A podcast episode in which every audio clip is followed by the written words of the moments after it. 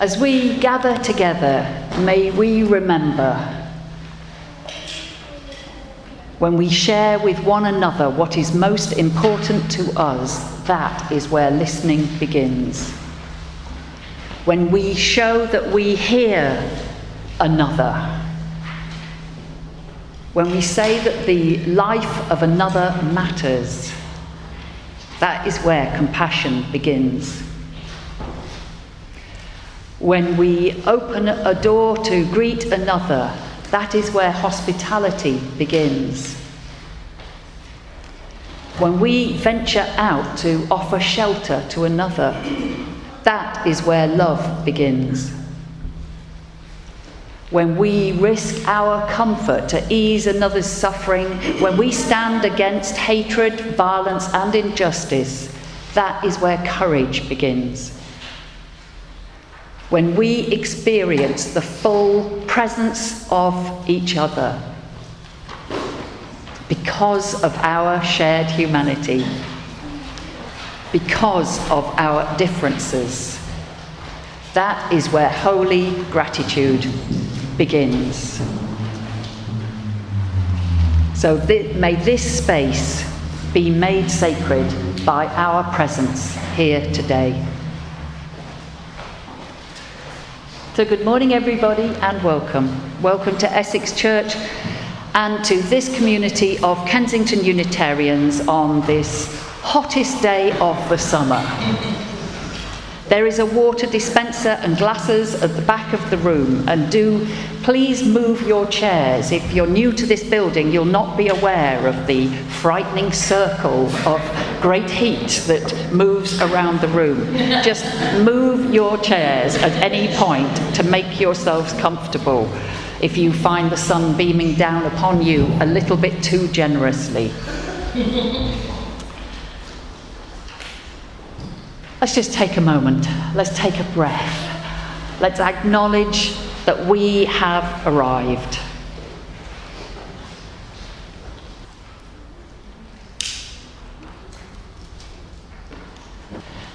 This chalice flame is lit. It's connecting us to progressive religious communities around the world. And we've lit it today in honour of Jo Cox, MP, who died a year ago on Friday. Many events are happening this weekend under the banner chosen by Jo's family to honour her memory the Great Get Together. Street parties, picnics, dances, and much more, all reminding us of the value of community, something that Jo Cox felt most strongly. And here in West London and beyond, of course, we are all remembering the community of Grenfell Tower, people who have lost their lives their loved ones, their homes, their community in that fire just down the road. So I'm going to ask you to stand as you wish or remain seated and hold a minute's silence in recognition of their great loss.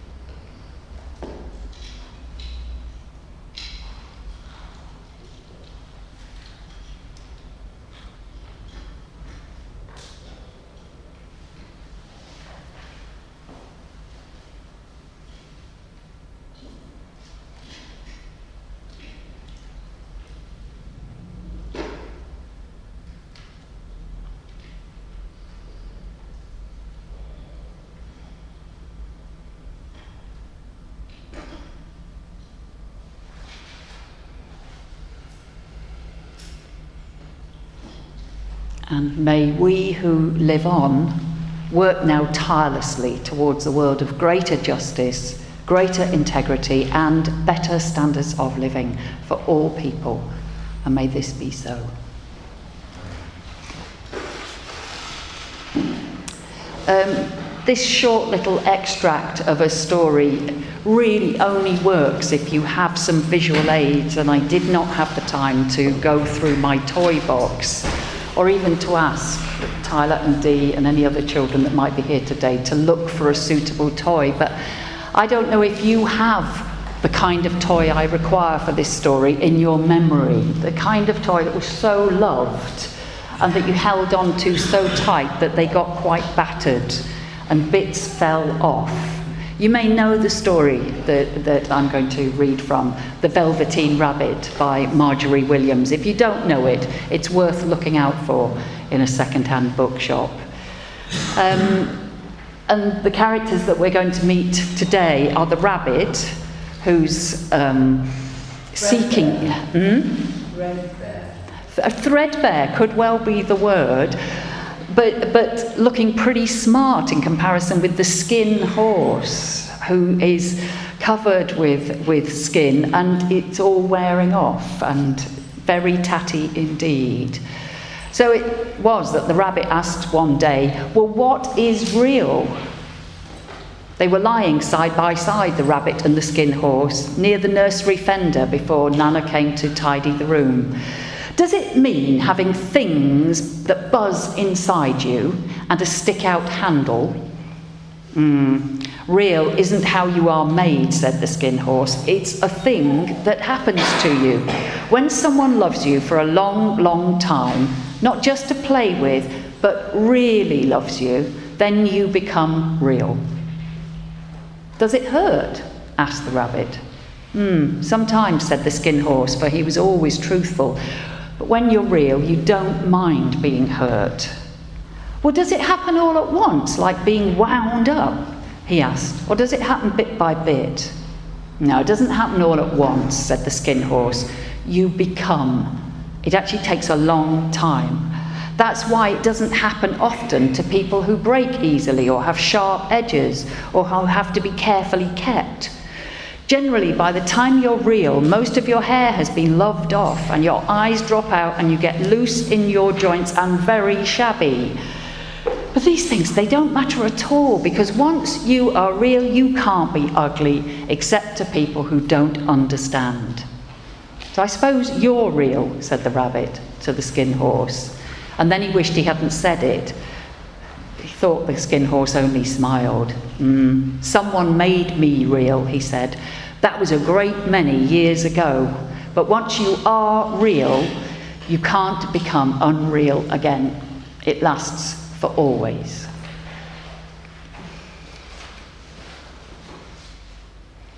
And we're going to move into a time of prayer and reflection now.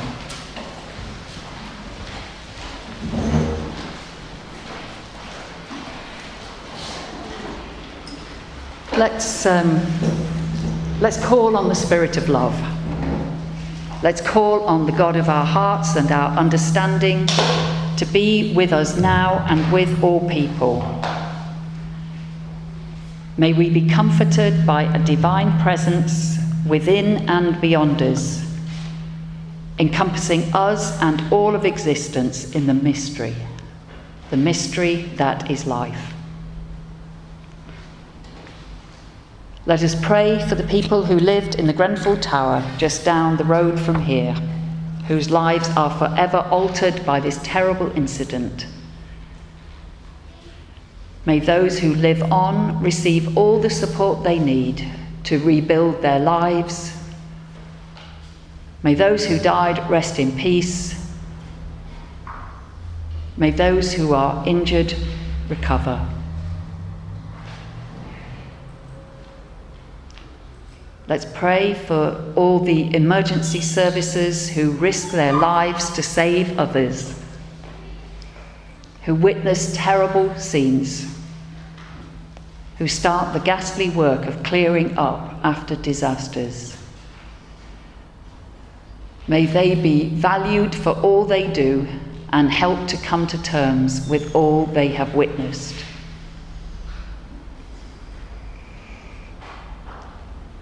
Let's pray for organisations that now have so much work to do to uncover the truth, to make amends, to ensure that such fires cannot happen again.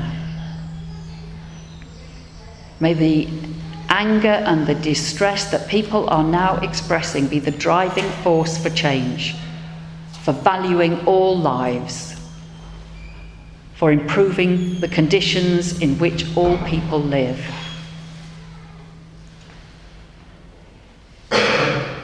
Our country has had a number of disturbing incidents to deal with in recent weeks. Let's remember that such disturbance is a daily occurrence in so many parts of our world. May we find the strength of courage, of love, and of community connections to join us together rather than tear us apart. Let's remember that real love is messy, discomforting, challenging, and rarely goes the way we wish it would. In the days ahead, may we find ways to settle ourselves, to align ourselves with simple principles that can guide us along paths of love and justice, compassion and courage. And so, in a few minutes of silence now, a few moments of silence now, I invite you to send your thoughts and prayers to those you know to be in need.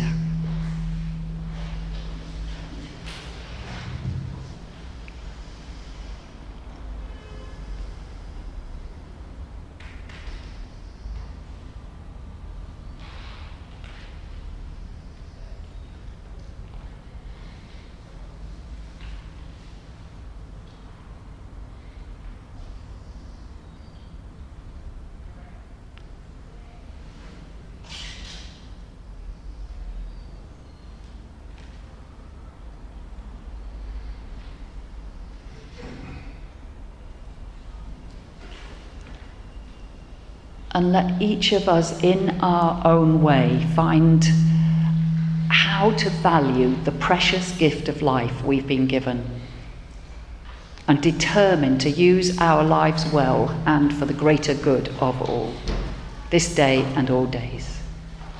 Amen.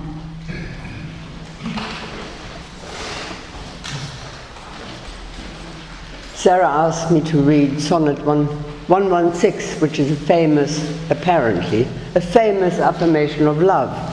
And of course, I couldn't refrain, but had to look in my clever books to find out what they said about it. And one of the important things, and I think it helps with the understanding, is to know that Shakespeare is fiercely and passionately talking against the doubts and sort of like iffinesses of the young man who is saying, oh yes, and oh yes, that was in the past, but not now, that sort of thing. So, what he says is this Let me not to the marriage of true minds admit impediments. Love is not love which alters when it alteration finds or bends with the remover to remove. Oh no, it is an ever fixed mark that looks on tempests and is never shaken. It is the star to every wandering bark, whose worths are known, although its height be taken. Love's not time's full though rosy lips and cheeks when within his bending sickle's compass come. Love alters not with his brief hours and weeks, but bears it out even to the edge of doom. If this be error and upon me proved, I never writ, nor no man ever loved. We'll now hold a few minutes in silence together now. Because it is so hot and people might be uncomfortable, let's all work on our discomfort in this three minutes. If things are irritating us, or we're uncomfortable, or people aren't doing what we want them to do, or Dogs are yearning for the park. Don't worry, it's just life irritating us. And the uh, silence and stillness comes to an end with a chime from our bell.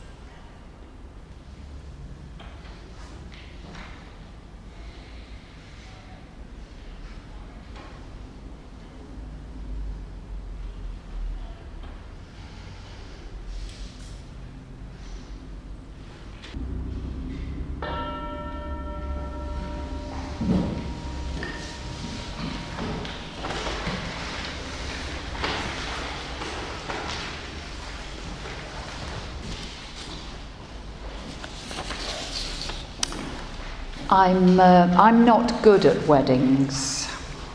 And it's, it's a shame, really, that Janine Powell isn't here today. She's preaching at uh, Hampstead um, because she would confirm the fact that I'm not good at weddings. Janine works as a celebrant and she loves conducting ceremonies, and she's seen me floundering, not just with the paperwork, with all the bits you have to sign on the marriage certificates, and you have to get it just right and that immediately makes me nervous, and so then I get it wrong. But I'm not very good either at all the wordy bits that the celebrant has to say in the middle either, particularly the preachy bit. Um, as a minister, you're expected to pad out a wedding ceremony with a homily. These are some wise words about relationships, about love and marriage. And I do say what I'm meant to say, but my heart isn't always in it because what I want to say is gloomy. And if there's one thing that people prefer to avoid on a wedding day, it's gloom. What I want to say is you're getting married in a country where 42% of marriages end in divorce. The average length of a marriage is 11 years, which possibly to some of this sounds quite a long time, really. But sadly, most of those weddings come to an end between the fourth and the eighth wedding anniversary. What I want to say to couples about to get married is that life, surprise, surprise, is very unpredictable. That you, as individuals, and you in your relationship will be tested in ways that we can't possibly imagine. You never know what you're going to be called to deal with in life. And so I want to say that real love is a far cry from wedding flowers and confetti, and real love requires courage and determination and a kind of gritty sort of sticking with it quality that doesn't give up when the going gets tough. Our ministry theme here this month is courage and resilience, and these are certainly qualities that will help any relationship endure be that a marriage or a friendship or of work colleagues or neighbours or family members or members of a church community, even. That word, resilience, it actually contains within it quite a malleable quality, doesn't it? It's sometimes described as the ability to come back from adversity but we don't generally come back from adversity and setbacks the same as when they came knocking on our door. We are no longer quite who we were before. Life changes us, relationships change us, and resilience needs to be malleable because nothing can be fixed or forever. Our world is complex, it's confusing, it contains multiplicities of meaning. This is not, is it, an either or kind of a world. Some lovely words here from Rachel Naomi Remen, where she says what we know well. Life, life is as complex as we are. Sometimes our vulnerability is our strength. Sometimes our fear develops our courage, and our woundedness is the road to our integrity. It's not an either or kind of a world. I don't know about you, but when tough times arrive, I find myself often brought up right against my idea of how things should be and how things shouldn't be. Let me tell you now people shouldn't be nasty. People shouldn't let us down. Feelings shouldn't change, but of course they do.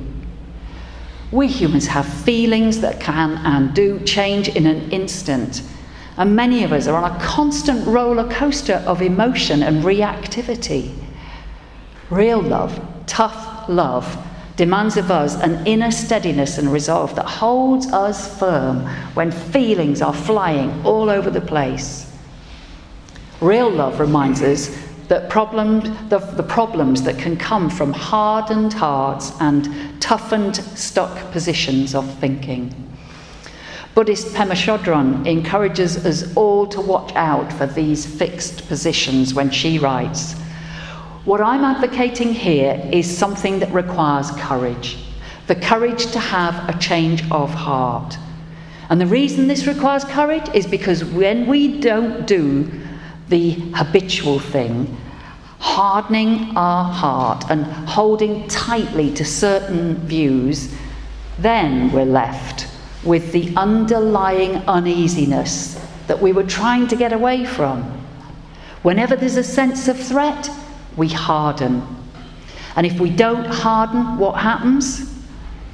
We're left with the uneasiness. That's when the real journey of courage begins. This is the real work of the peacemakers of our world to find the soft spot and the tenderness in that very uneasy place and stay with it. If we can stay with the soft spot and stay with the tender heart, then we are cultivating seeds of peace. What she's telling us there is that living with discomforting feelings and not hardening ourselves to avoid them, this is a courageous act. It may actually strengthen us even as we express our vulnerability. But of course, love in tough times requires discernment as well as courage. There are aspects of love that need us to say, no, this is not right. My boundaries are getting crossed here in ways that are not comfortable. We may at times need to back away from loving relationships of all kinds, not just the romance of the newlywed, but the love of parents and children, of all kinds of friendships and connections. We do people no favours, we do ourselves no favours if we allow relationships to cause us a discomfort that we know is wrong if our relatedness means that we hide aspects of ourselves or limit who we truly are in order to fit in with how we think we ought to be. We perhaps need to engage in relationship auditing from time to time to check how healthy our communication is. Are we slipping into habitual ways of being that have one or both of us be less than we truly are? Nothing stays the same in this world. The, the person that you were in relation to me 10 years ago no longer exists. I must get to know this new and ever changing you. But oh, isn't it easy to slip into ruts? If we just took a moment now to think about all the many relationships that we are involved with, how many of those are stuck in ruts where we think we actually know how this person is and who they are. We think we know this other person, when in truth, they're always going to be a bit of a mystery to us if we delve a bit deeper. Relationships come in all sorts of shapes and sizes. We, each of us, have a relationship with ourselves. And believe me, that one can get a little rutted at times if we're not careful. We have relationships with others. We have relationships with our wider world and with the society in which we live. I think in Britain this week, many of us are facing a collective shame about the fire that took so many lives at Grenfell Tower high rise block just down the road from here. Our church is sited in a borough that shows some of the great extremes in our society. I had a great list of, of figures, and in the end, I thought, no, this is not the day for them. Suffice to say that we have one of the highest average incomes, and yet there is still such terrible, terrible poverty here. It's really worth looking up some of the figures because I think, in a way, this borough encapsulates some of what is increasingly developing in our society, an ever widening gap between rich and poor. And this does not make for ease or health in relatedness. My hope is that in the weeks, the months, the years ahead, in this particular relationship of our society and with one with another, we can shorten that gap, move closer together, hear one another's stories more, and step forward into a better world than we have at this moment. Amen.